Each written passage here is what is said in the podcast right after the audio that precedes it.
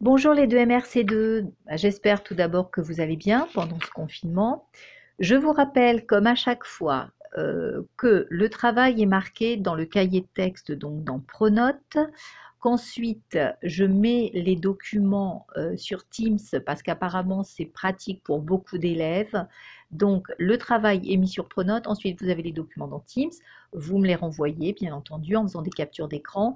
Ça va être le moyen pour nous les professeurs de voir qui a renvoyé son travail pendant le confinement et de noter votre travail sérieux pour le troisième trimestre. Voilà. Alors, je vous rappelle qu'en français, on travaille donc sur l'éloquence des femmes au service de différentes causes. On a vu donc un premier texte au départ avec Olympe de Gouges et Emma Watson, puis on a vu donc un texte euh, de Simone Veil la semaine dernière. Et là, je vous proposais un texte de Greta euh, Thunberg, qui est une jeune Suédoise de 16 ans qui s'est fait connaître pour son militantisme contre le réchauffement climatique, notamment, et qui incarne l'engagement de la jeunesse, notamment. Elle est intervenue en décembre 2018 pour la COP 24. Voilà. Alors, euh, je vais tout d'abord commencer par vous lire le texte qui s'appelle donc La défense de la planète. Et elle, elle a dit Greta Thunberg, le vrai pouvoir appartient au peuple. Notre biosphère est sacrifiée pour que des personnes riches dans des pays comme le mien puissent vivre dans le luxe. Ce sont les souffrances du plus grand nombre qui payent pour le luxe de quelques-uns.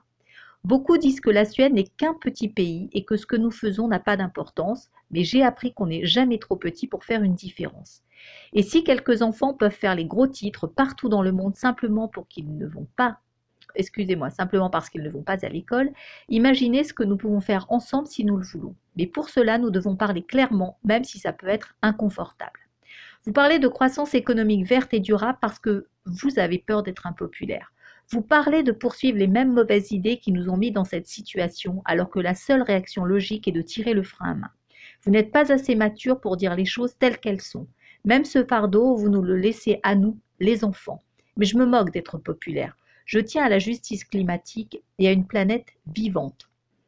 Notre civilisation est sacrifiée pour permettre à une petite poignée de gens de continuer à gagner d'énormes sommes d'argent. En 2078, je fêterai mes 75 ans. Si j'ai des enfants, peut-être qu'ils passeront cette journée avec moi. Peut-être qu'ils me demanderont de parler de vous. Peut-être qu'ils me demanderont pourquoi vous n'avez rien fait alors qu'il était encore temps d'agir. Vous dites que vous aimez vos enfants par-dessus tout et pourtant vous volez leur futur sous leurs yeux jusqu'à ce que vous vous concentriez sur ce qui doit être fait plutôt que ce qui est politiquement possible. Il n'y a aucun espoir. Nous ne pouvons pas résoudre une crise sans la traiter comme telle. Nous devons laisser les énergies fossiles dans le sol et nous devons nous concentrer sur l'équité. Et si les solutions sont introuvables à l'intérieur du système, alors peut-être devrons-nous changer de système. Nous ne sommes pas venus ici pour supplier les dirigeants du monde de s'inquiéter. Vous nous avez ignorés par le passé et vous nous ignorerez encore. Nous sommes à court d'excuses et nous sommes à court de temps. Nous sommes venus ici pour vous dire que c'est l'heure du changement, que cela vous plaise ou non, le vrai pouvoir appartient au peuple. Merci. Alors, ce texte donc de Greta Thunberg, c'est un discours qui a été donc lu à la COP 24 le 19 décembre 2018. Je vous ai mis quelques mots. Vous aviez donc notamment la biosphère qui est l'ensemble formé par les organismes vivants et les milieux dans lesquels ils vivent.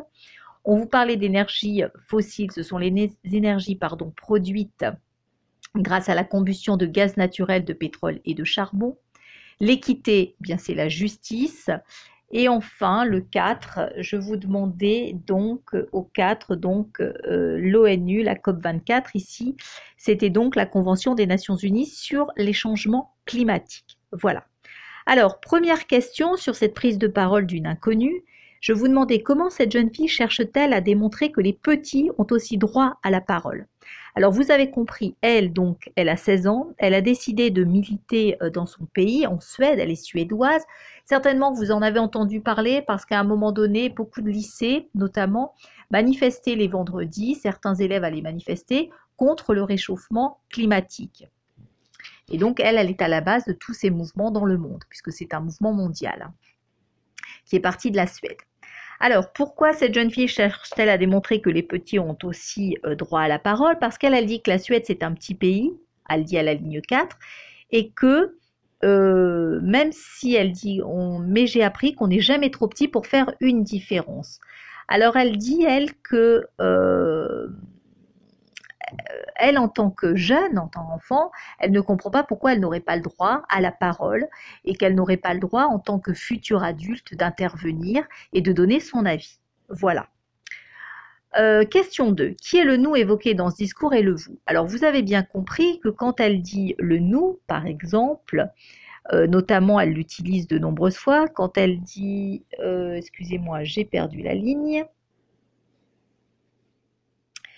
Euh, oui, à la fin du texte, donc vers la ligne 28-29, elle dit Nous ne sommes pas venus ici pour supplier, nous sommes à court d'excuses, nous sommes venus ici pour vous dire, etc.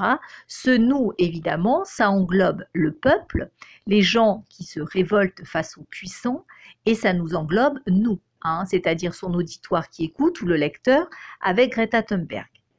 Ensuite, qui est évoqué avec le vous quand elle dit euh, vous dites que vous aimez vos enfants, vous vous concentriez, etc. Eh bien, le nous, le vous ici, ça désigne les puissants, cette petite poignée de gens qui gagnent d'énormes sommes d'argent sur le dos hein, de la planète. Voilà. Ensuite, je vous demandais quel effet produisent ces variations pronominales, c'est-à-dire ces différences entre le vous et le nous. Ça permet de rendre ce discours beaucoup plus vivant. Voilà. L'idée, c'est qu'il faut bien que vous imaginiez que ce discours, il est lu. Et plus le discours sera vivant, plus il obtiendra l'adhésion des gens et plus les gens seront concentrés, écouteront et adhéreront aux idées de Greta Thunberg. Donc pour que ce discours soit vivant, pour qu'on puisse adhérer, qu'on puisse écouter et ne pas s'endormir lors de ce discours, eh bien il y a ces variations de pronoms personnels entre le vous et le nous. Ensuite, je vous demandais à la question 4, dans un discours qui est une forme, c'était un, un réquisitoire ici qui dénonçait par des accusations. Alors qu'est-ce qu'elle dénonçait? Eh bien, elle, elle dénonçait à la ligne 1, elle disait que la planète est sacrifiée pour que des personnes riches puissent vivre dans le luxe. Alors elle fait référence à quoi? Eh bien, bien entendu, elle fait référence à nos modes de vie à nous tous. C'est-à-dire, si je prends nos modes de vie, c'est par exemple avoir une voiture, prendre sa voiture tous les jours, avoir un téléphone portable et, un téléphone portable par, par personne, euh, prendre l'avion l'été pour partir en vacances. Euh, par exemple, manger des produits qui viennent de pays très lointains et qui ont traversé la planète, alors qu'on peut acheter du local, etc. Voilà je vous rassure, je me mets aussi dedans, hein, dans cette, euh, parce que je vis aussi comme ça. Hein. Donc je, me mets aussi dans cette critique euh, de la société. Alors ensuite, euh, citer question 5, citer deux arguments invoqués par Greta Thunberg et commenter leur force de persuasion grâce à l'étude des procédés. Alors notamment, vous aviez à la fin du texte, et ça je pense que vous, aviez dû vous avez dû le trouver, quand elle dit il y a des anaphores. Je vous rappelle, les anaphores, c'est une répétition d'une même construction de phrase pour essayer de convaincre.